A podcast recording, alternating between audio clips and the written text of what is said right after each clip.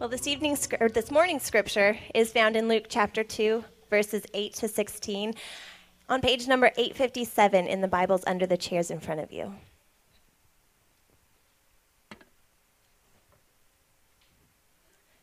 And in the same region, there were shepherds out in the field, keeping watch over their flock by night.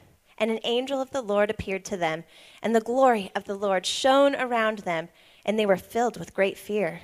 And the angel said to them, Fear not, for behold, I bring you good news of great joy that will be for all people.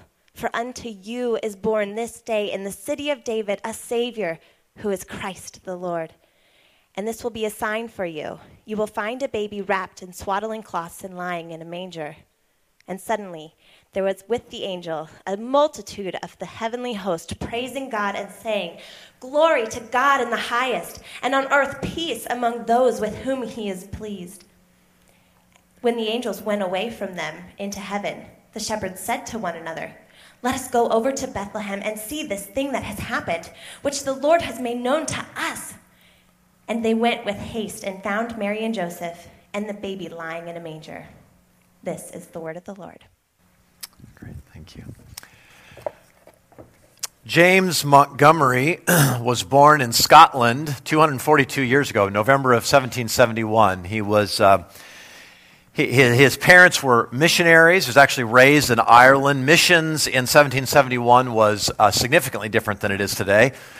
Um, very often, if you were a missionary and you had children, you had to leave your children at home while you went to the mission field for a very, very long time. And that's exactly what happened to James Montgomery. His parents left for the West, uh, West Indies. They, they placed him in a, uh, in a Moravian community home in Ireland.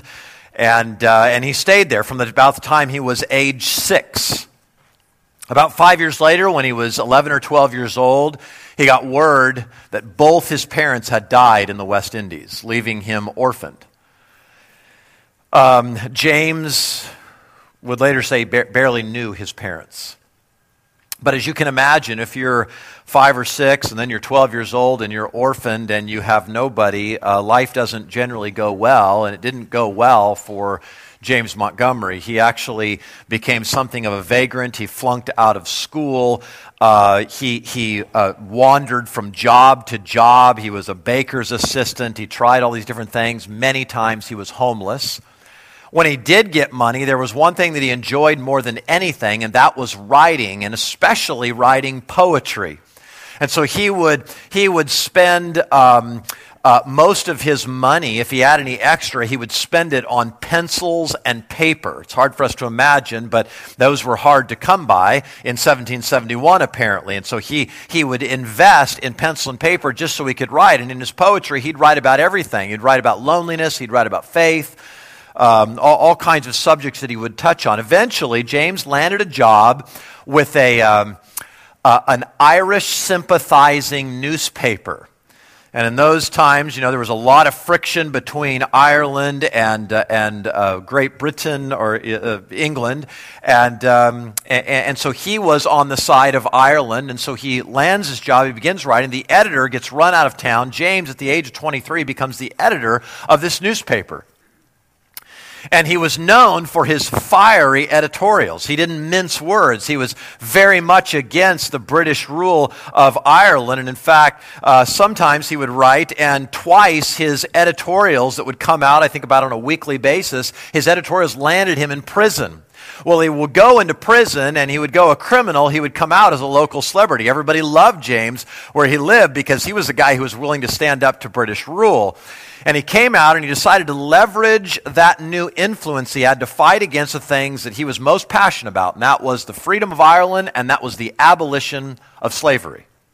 And so he did that, and people every week would wait, Irish loyalists and abolitionists would wait to see what would James write this week? What would he, how would he tick off the local authorities? They, they didn't like him, and they wanted to see what he would say. What most people didn't know was that in James's 20s or 30s, we don't know exactly when, he began to read and study and research his Bible.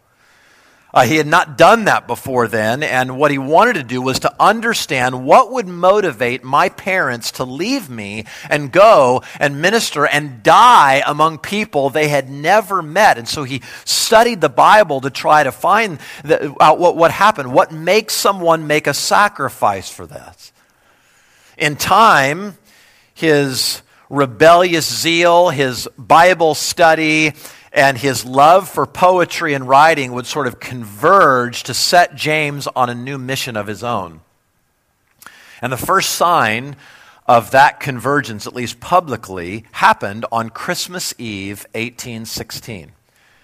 Uh, James was 45 at the time. And on Christmas Eve morning, he got up and he picked up his Bible to once again go back and study and research. And he picked up and he read the passage that was read to you this morning Luke chapter 2. And something about this passage struck him. And if you're an artist and you're a writer, or you're a painter, a sculptor, or whatever, when something strikes you, you, you use your art to express yourself, right? So this, this prompted him to actually take up his pen, his pencil, and do what he loved to do most, and to write poetry. And by the end of the day on Christmas Eve, he had written his Christmas poem, and, and it was being delivered uh, to, to England in the pages of the newspaper that he was the editor of. He originally called it Nativity. We know it as Angels from the Realms of Glory. And, and it was within 20 years, Angels, uh, it, was just, it was just a, a, po- a poem. It gained popularity. Some, uh, another guy in England who was very well known for choral music and bringing choral music into the church. Imagine there was a day when that was considered really thinking on the forefront. Contemporary music was if you had people singing along with what was happening in the choir. So this guy wanted to do that. And so he took this wonderful poem called Angels from the Realm of Glory and he, he put it into a tune and it was within 20 years being sung all over the British Isles. It was being sung by Irish and English and Scottish and Moravian and Anglican and Catholic. Everybody was singing it. They all sang this incredible song. Now, I'm not going to do it today, but, but if, you, if you want to look at it sometime, you'll discover this actually has, uh, I think it's like eight different stanzas to it. And it goes on and on about what Christ has done and, and how Jesus came and the angels and the shepherds and all these things. But we sang three stanzas, and I'm not sure, maybe it wasn't plain to you, but let me, let me just uh, suggest to you that, that lyrics like what we just sang uh, aren't written by people who don't know and appreciate and study their Bibles. James knew his Bible, James loved his Bible. And one of the things we said last week, we're kind of doing this series on carols, is that, look, songs, the reason we sing, and this is in a whole context of worship, one of the re- reasons we sing is we don't sing just so we can simply have tunes and ditties in our head, right? I mean, th- they are meant, as a Christian, music is meant to help us fight for joy right? Music, especially within the context of worship. Music is meant to help us. Paul says in Colossians chapter 3 verse 16 that we're to teach and admonish one another. We're to let the word of Christ dwell in us richly. How, Paul? By teaching and admonishing one another with psalms, hymns, and spiritual songs. So one of the ways we teach each other, one of the ways we learn, one of the ways we get the word of Christ to dwell in us richly is through singing. This is why we sing. Why we take worship so seriously, right? See, sermon, I mean, songs are simply, worship songs should be compact sermons. Memorable phrases, if you will, biblical themes and theology in a nutshell. It's supposed to help you understand Scripture better. And if you listen to the words of, of angels from the realms of glory, you'll understand Scripture better. You'll understand some major themes within Scripture. Now, so this is why we sing at Foothill Church. This is why we, we do what we do. We, we don't, uh, our goal is not to just sort of do something and have you sort of stand there and watch and, yeah, whatever. We did some worship this morning and, and put some more mindless music in your ear. Most of you could go home, press play on your iPod or your Spotify, and it would play nonstop for the next six months right? You'd have this background track going, and most of it would just be sort of noise, and I sing along with it. I have no idea what I'm singing right now. I'm just singing right? I mean, it's like when I was a kid, I was, I don't know, I, I, my, my, my parents, you know, back then, that's when movies were in theaters for like 18 years. Remember that, guys? Um, if you're as old, some of you are younger, you have no idea what I'm talking about. Literally. Like, like I think Jaws was at our local theater for over a year. Okay, so uh, this was a day when, when Grease came out. Grease, I mean, it's a cute little 50s musical, I thought, when I was 11 years old. Now I'm a dad, I'm like, my kids are never going to watch this musical, right? And I, and I, uh, I, we get the soundtrack, and I'm singing the soundtrack, and I'm singing it out loud. I have no idea what I'm singing. And I'm talking about Sandra Dee losing her virginity, and my mom's like, What? You know, what, what are you singing right now? You know, and I'm like, what, what? I, I, I repeat it to her. Okay, we don't say that. Okay, that's a bad. How about you never sing that song again, right? Right. So we just, we just we just sing. We we don't have any idea. It's just kind of you know just this this thing in the back of our head. Look, that's not what songs were meant to do for us. See, music is God's idea. And he gives it to us as gifts. And I have no doubt that one of the reasons God gives us music is to stir us up emotionally, to bring us pleasure. I think that is absolutely one of the reasons, but that's not the only reason. He also gives us music as a teaching tool because songs make things easy to remember, don't they? Right? You all probably learned your ABCs in a song. Okay? Uh, I learned the 50 states in alphabetical order because of a song, right? So, I mean, we do this. Music is a powerful tool for getting things in our heads. And so, so we sing. Okay, so I'm not so much interested in all the little stanzas that James Montgomery wrote. They're, they're brilliant, they're, they're amazing. Okay, and I, I invite you to go look at those sometime. What I'm interested in is what motivated him. What, what stirred a poet to pick up his pen and, and write this poetry, write what became the lyrics to this great Christmas carol? And I want to just suggest to you four things this morning, and there's way more we could say. But if you'll grab your Bibles, okay, we, we love looking at our Bibles at Foothill Church. If you don't have one, there's one under the seats in front of you or in the front row, there's one there. Grab it. I want you to go and look at Luke chapter 2, okay, and, and we're going to just walk through this together, okay? In Luke chapter 2, and we'll look at verses 8 through 16. We'll bounce around a little bit, but I want you to see what's going on here. Maybe we can figure out what was so stirring to a poet that he decided, I've got to write what I see in this passage, okay? So, first thing I want to see is maybe, maybe it was that the first announcement came to shepherds. Okay, so, so let's start reading in verse 8 of Luke chapter 2. And in the same region, there were shepherds out in the field, keeping watch over their flock by night. Verse 9 And an angel of the Lord appeared to them, and the glory of the Lord shone around them, and they were filled with fear. And the angel goes on to say, I bring you good tidings of great joy, which will be for all people. And, you, you and we'll read that in just a minute. But here, okay, how do you picture this scene? This is really important. when, when, this, when, when the idea of the angels appearing to the shepherds pops into your mind, what sort of feeling do you get there? What, what kind of setting is, is, is, is, is this portraying? Okay, because I don't know that there's any more pastoral, serene, quiet, you know, holy night uh, feeling than angels appearing to shepherds. Right? I mean, these were, you know, so we tend to kind of get that, you know, I don't know, that that renaissance or that, you know, beautiful painting, this gorgeous angels off in the distance, and these, you know, milky faced, wondered shepherds, like, oh, right? That this is, this is this moment, this quiet, beautiful, blessed moment. These are shepherds. Shepherds. Any, anybody in here a shepherd? I bet you're not, right? We're all from the suburbs. Shepherds. You, you know what a shepherd is? Okay, a shepherd is never going to appear on the pages of a society magazine. Okay, shepherds were, were not high in social standing. In fact, among most cultures of that day, I mean, you'll read about this in Genesis. I mean, the, the Egyptians hated shepherd people. Like they're just gross to them. They're like, please don't even be near us, right? So they're, they're low, low, low. These are tattooed, you know, roughnecks. They probably ride their Harleys. Oh, that's too expensive. I mean, they ride something they put together, you know, on the weekends. These guys, and pr- I have no doubt that here they are. Okay, what, what do guys do? I mean, guys, what do guys do when they sit around a fire?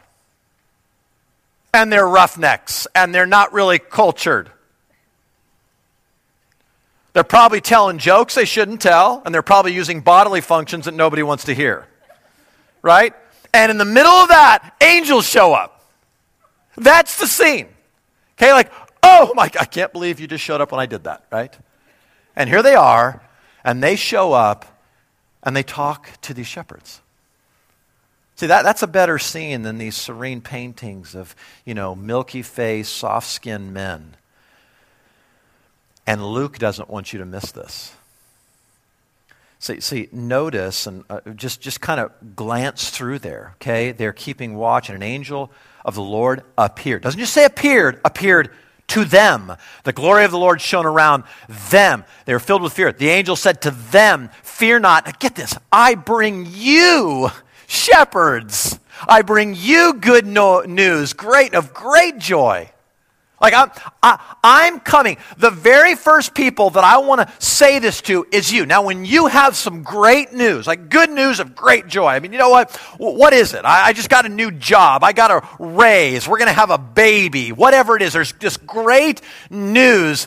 You, what do you do? You're like, I you got somebody in your mind, like, I can't wait to tell this person. It's going to benefit them. This person is going to be so overjoyed when I tell them about this great news. And, and if, you, if you understand that, then you've got the idea. Because here's God going, I, who, who do I want to tell the first? I can't wait for this news to get out. And I'm like, who would you pick? A king? noble people, people that look a lot like you. And God says, more than anything, I want to go to shepherds. I want to go to these people. Right? Paul, Paul says, well, Isaiah says in Isaiah 57, he says, Thus says the Lord, the high and lofty one, I dwell I dwell. I, I, I, like take up residence. I love to hang out with. I, I, I pitch my tent, like we talked last week, among the lowly and contrite, not the arrogant and high minded. This is who I love to be around more than anything. Paul says, he talks to the Corinthians and he says, Man, you Corinthians, think about what God did for you. God didn't come, right? Not many of you are wise or powerful or of noble birth. He says, Rather, he chose, God chose what is foolish and weak and low and despised, nothing people to be the ones that he would pour out his grace upon. He comes to people who would look around and go like the shepherds had to be like, Are you are you talking to okay, well, I'm terrified right now, but are you, are you talking to us? Like, wait, you, you just came to tell, we're sh- you, you realize we're shepherds? Because maybe you shouldn't be doing this. Why us? And it's people who say, Why us? that God says, Because of that right there. Because you just said, Why us? See, see I, I know what the holidays are for some of you. I mean, some of you, you know, you're Christmas and Easter Christians. I, I know, and, and, and I'm not judging you. I'm just saying, you know, so happy Easter already. But, but, but listen, here's one of the reasons you are. Some of you. Because, because for you, church and Christianity, right, is somehow you don't feel worthy. You feel like you got to have your act together. You feel like the church is a place where there's noble, perfect, moral people hang out, right? We all have our Bibles memorized. We all do everything right. We all have perfect marriages. Wrong. No, we are, we are not a country club of saints. We are a doctor's sick, you know, that, that one room that they tell you, the quarantine room? That's us. We're in the quarantine room of sick people who look around and go, Oh, you've got it too? Yeah, so do I. That's us. I mean, look around. This is a waiting room. This is not a country club. Maybe James Montgomery looked and said, I got to write poetry Because the first announcement came to shepherds and lowly people like me, like us. That's great news. But second of all, maybe that was maybe, maybe it was the great fear is cast out by great news of great joy. I mean, I want you to see how Luke positions these things. In verse 9, he says, An angel of the Lord appeared to them, the glory of the Lord shone around them, and they were filled with fear. When I was growing up, uh, my mom had us memorize Luke chapter 2. Um, in those days, a decree went out from Caesar Augustus, uh, and, and we did all that. And, but we memorized it in the King James Version. Okay, so you understand, some of you maybe don't know this. There's several, there's versions. It Doesn't mean they're different interpretations. It means there, there's translators. The King James Version comes from the 1600s when King James authorized the translation of the, the Greek New Testament and Old Testament into English. So we memorized it in the King James, which is pretty much the only Bible that was around back then, or at least the most popular one. And when we got to this verse, it says, And the angel of the Lord appeared to them, and the glory of the Lord shone around them, and they were sore afraid. I love that. Like this is this is the kind of fear that's in your bones. This is where this is where like my muscles ache. This is like I wet myself fear. I am tightened up and I can't believe this is happening right now. Says, he says, he says they, they, were, they were terrified. They were filled with great fear. Now look at how the angel responds to that in verse 10. And the angel of the Lord, angel said to them, Fear not. Now, okay, stop right there. Fear not. Okay, what? I mean, that, that, that, that seems like a very absurd thing to say. Well, we see angels all the time. They appear to us and armies show up. And, and so, yeah, okay, we won't fear because this is very normal for us. Okay, but uh, see, see, it, it's not helpful if you're afraid to just say, for somebody to say to you, don't be afraid. Oh, okay, well, that helped. I'm not afraid because you told me not to be afraid, I won't be afraid, right? Like, like, like try to do this to your kids. Shut the lights off at night. Um, don't be afraid. Well, now I'm terrified. right? And, and, you, and you didn't help me, mom. You didn't help me, dad. I'm, I'm, I'm more scared now than I. Uh, you're not going to help me by just saying, fear not. But, but the angel doesn't stop at fear not. He says, I'm going to tell you why not to fear. Like it, it, it's just it's just not helpful to just stop at fear not. Like when I was I did uh, when I was like I don't know 15, 14, something like that. A cousin of mine and I decided that we were flipping the channel one night and we saw that Nightmare on Elm Street was coming out. I'd never seen it, so we clicked over to it. I think, you know, I, I honestly, I, like, I, I, still remember the scene, and I, I, I, um, I, remember, I think we watched about 90 seconds of that show, right? and here we are, two guys curled up like two little girls holding each other, like, what just happened? We're like, and we're clicking the channels as fast as we can to find something happy. Oh gosh, get our minds off this, and please don't turn the lights off. You know, like, if somebody had come in that, at, at that point and just said, hey, Rob and Chris, fear not, click, ah, right, I would have freaked out. No, so, so, so, so there's got to be something that replaces that. There's got to be something else. So look what the angel says. It says, Fear not. Why? For behold, I bring you good news of great joy. In fact, the way that that says in, in Greek, it says mega fear, right? Fear to great fear. And the angel comes and says, I'm going to bring you mega joy, literally.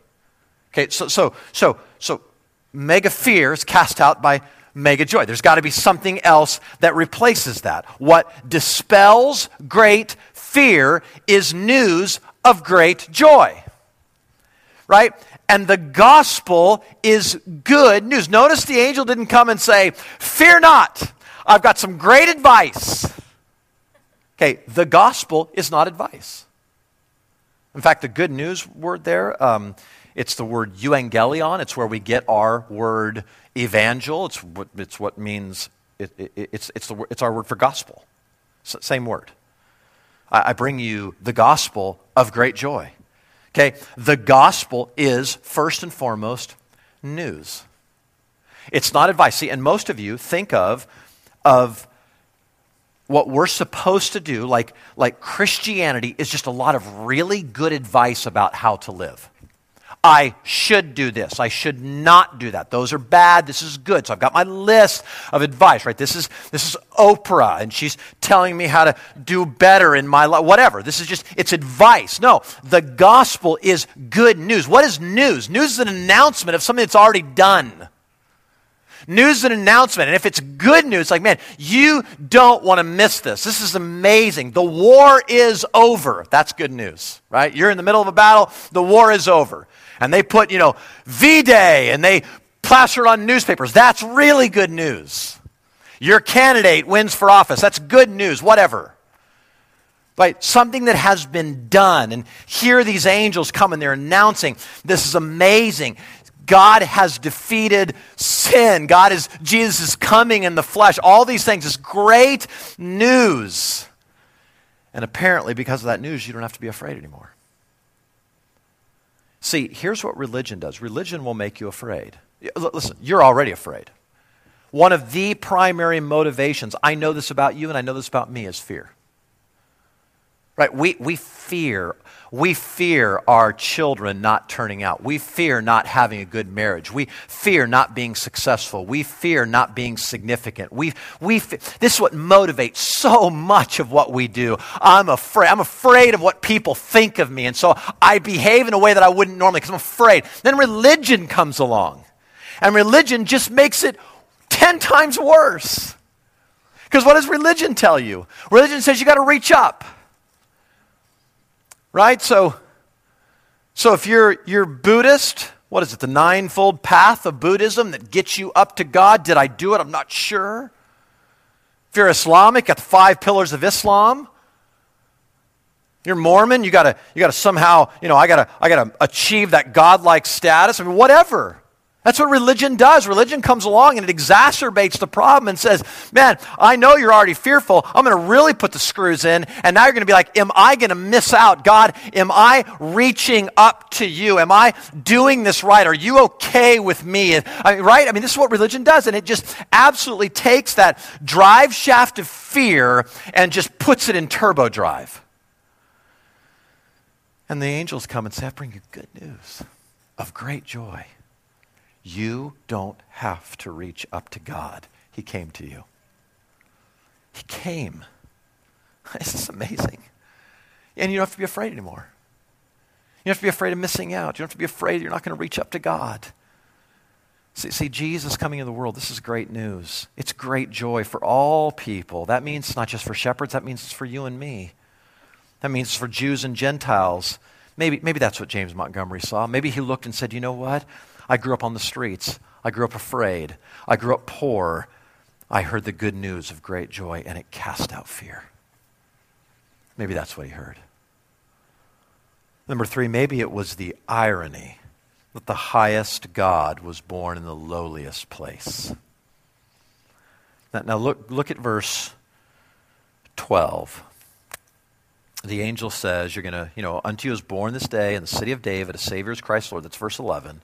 Verse 12, and this will be a sign for you. You'll find a baby wrapped in swaddling cloths and lying in a manger. Now, the way you knew the status of a baby, they would wrap them in strips of cloth, and depending on what that cloth was, uh, that would tell you this was a wealthy baby or, you know, they were wealthy parents or whatever. Here he is in just these swaddling. This is idea, just this very basic cloth. They've, they've wrapped him up in this and lying in a manger.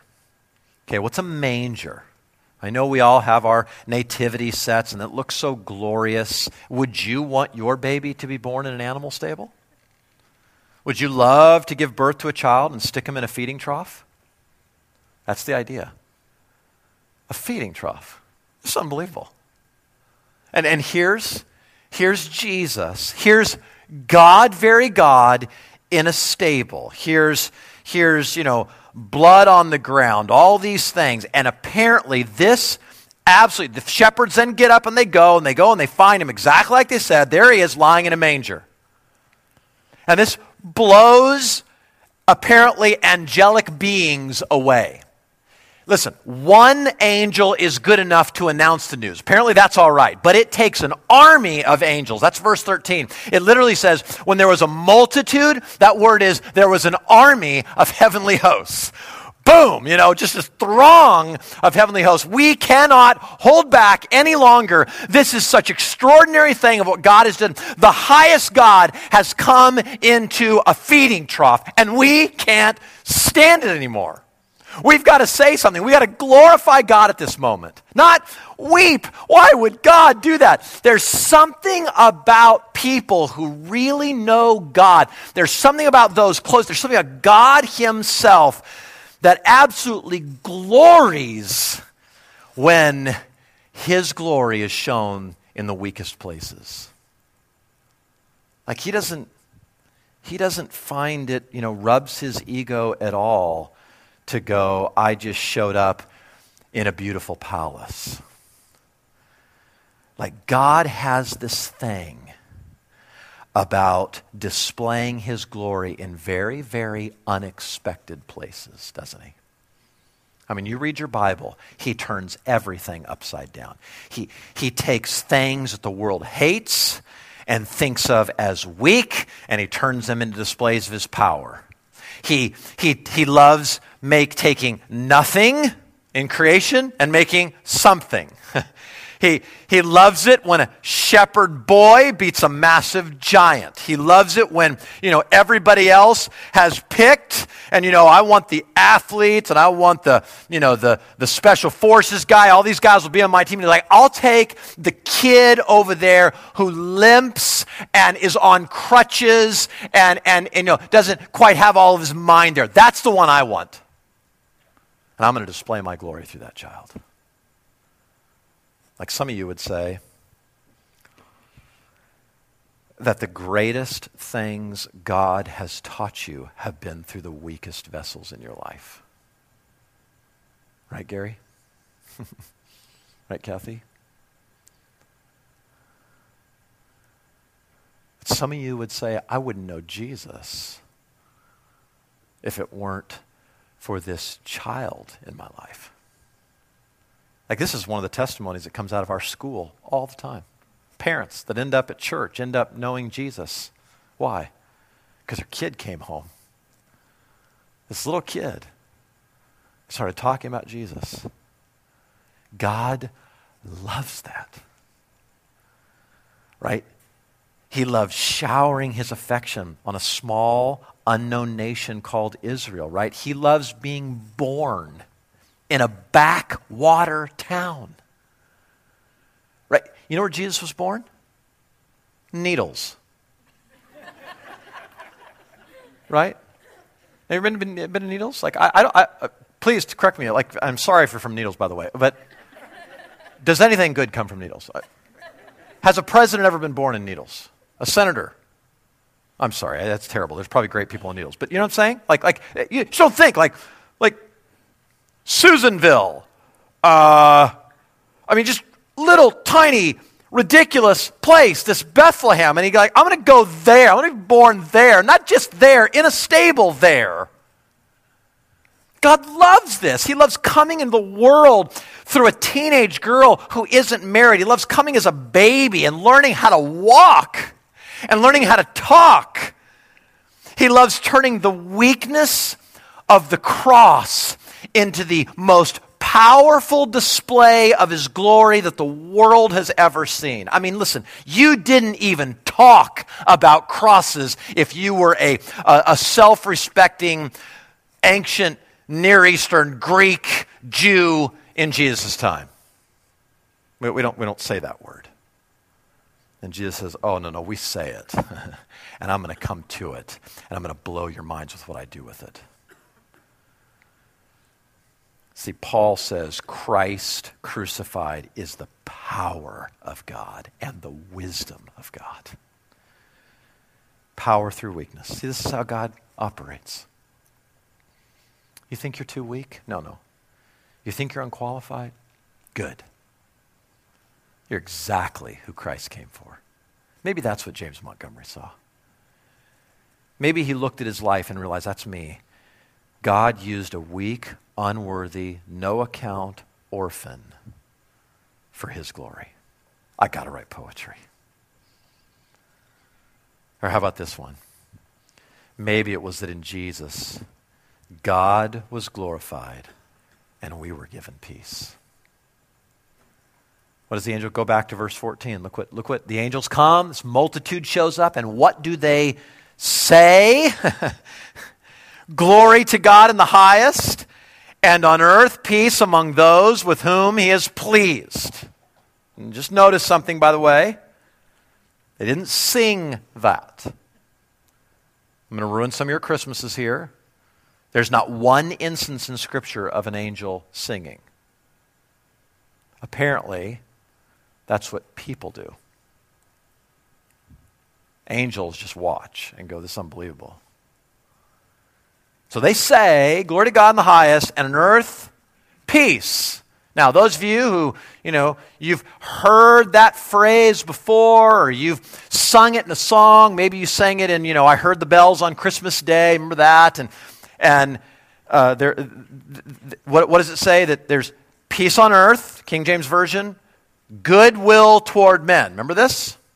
Some of you have heard it that way. Um, that's not what it says. Does not say, in the original language, does not say, on earth peace, goodwill toward men. It says, on earth peace among those with whom he is pleased. Now, let me unpack that for you. Okay, this sounds very exclusive, and I want to make sure you understand what this says. In other words, God's offer of peace comes for all. Everybody gets the offer of peace, but only those who receive Christ and trust Him as Savior will experience the peace He actually brings. Okay, let, let me show you to this one other, other place. Turn it with me over to Luke chapter 10 and look at verses 5 and 6. It's on page 868 of the Bibles in front of you. Okay, here's Jesus. He's going to send out his disciples. This, he's now a full grown man not a baby anymore, sends out his disciples. I want you to go and tell people about the good news of the gospel. And in verse 5 here, he gives them instructions. He says to them, Carry no money bag, no knapsack, no sandals, and greet no one on the road. Okay, what I want you to do is I want you to go and you're gonna you're gonna go into people's houses. They're gonna take care of you. So, whatever house, verse 5, you enter, first say, Peace be to this house. There's the offer of peace. That offer goes to every house. Any house they walk into, there's the offer of peace. And if a son of peace is there, your peace will rest upon him. But if not, it will return to you. Do you see what just happened? So, so, so the disciples offer peace to everyone, but not everyone receives it. Only the Son of Peace does. So God's peace in Christ, Luke chapter 2, is offered to everyone but only the sons of peace, if we could say it that way, receive it. How do you know if you're a son, if you're a daughter of peace? Simple. How did you know if you if the disciples? Which one is the son of peace? Which one's the daughter of peace? The one who welcomed the peacemaker. Right? The one who received him. The one, let's say it this way, the one who says yes to Jesus. That's a son, that's a daughter of peace. See, real peace starts with Jesus. You cannot know peace apart from Jesus. You can know sort of little respites from the friction of your life. But Paul, listen, Paul says this over and over. He begins almost every one of his letters with some form, some iteration, some variation of this God, grace to you and peace from God our Father and the Lord Jesus Christ. In Ephesians chapter 2, verse 14, Paul says that Jesus, He, Jesus, is Himself our peace. In Ephesians chapter 2, verse 17, Jesus, He says, comes and He preached peace to you who are far off and peace to those who are near. In other words, Jews and Gentiles. He is, he is peace and he's the peace proclaimer. He's the peace maker. See, you cannot separate peace from the peacemaker. If you want peace to rule your life, God in Christ must rule in your life. God does not give us peace apart from Himself. He never will. He doesn't want that. See, some of you are here this morning and you're like, you know, I don't know this. And what I feel in my life, if I'm being honest, is I feel this friction. Like I'm trying all these things. I'm trying exercise. I'm trying diet. I'm, I'm trying some form of religion. I'm, I'm trying to be good. I'm, I'm trying to make money. And there's something, there's still this friction in my soul. I don't feel peace. I don't know. And this is God. God says, I want that. I want you to, I, I want you to notice the friction so you go, what is this?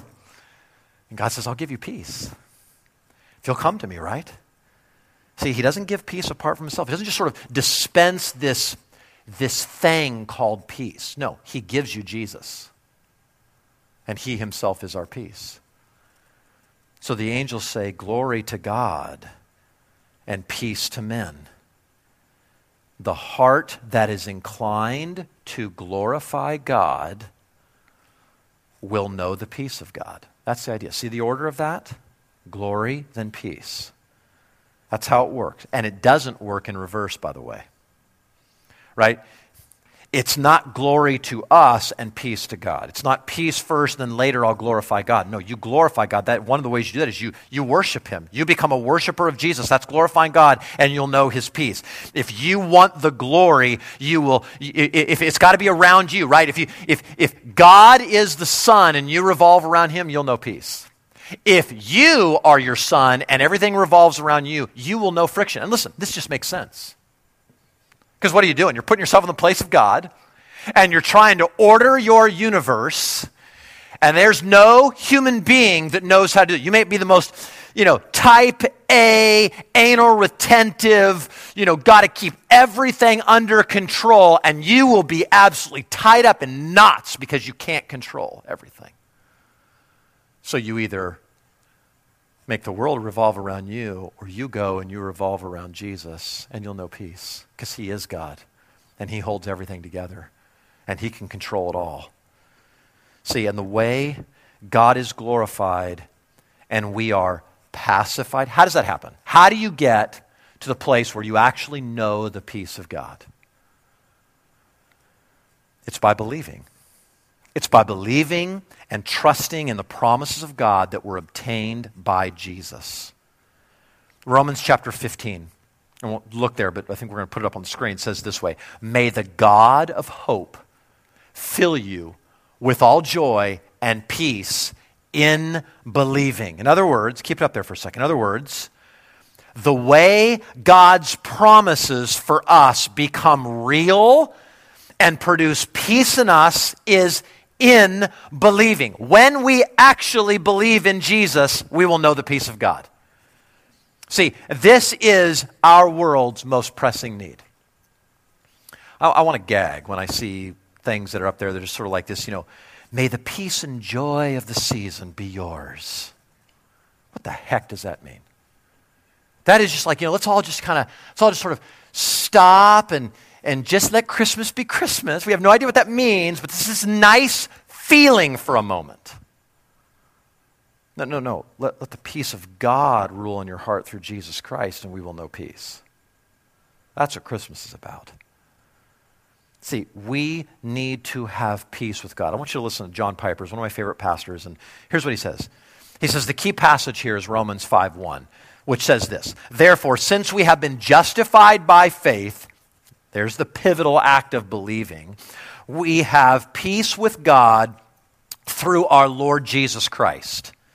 Justified, when, when Romans 5 1 says that, justified means that God declares you to be just in his sight by imputing to you the righteousness of Jesus. And he does that by faith alone. Since we have, Romans 5 1, since we have been justified by faith, not by works, not by tradition, not by baptism, not by church membership, not by piety, not by parentage, but by faith alone. When we believe in Jesus as the Savior and the Lord and the supreme treasure of our lives, we are united to Him and His righteousness is counted by God as ours. We are justified by faith. See, and what's the result? When that happens, you have peace with God. Do you want to know the peace of God, right? God's, that means God's anger at us has, has, has been put away. That means our rebellion against Christ has been overcome. We are adopted into his family. And from that point on, everything God does in our lives is for our good. Not to hurt you, it's to be good to you. He will never, ever be against us again. Do you know the peace of God? See, He is our Father. What an awesome thought. Like how peaceful. Some of you like I know I know that image of dad is a terrible image for you. But if, if I could if I could help you understand that for a moment, like like the difference between the best dad that you can think of and your dad is is like this. Probably can't even see that when you compare it to the difference between the best dad and God as Father. There's no comparison. And think he's your dad.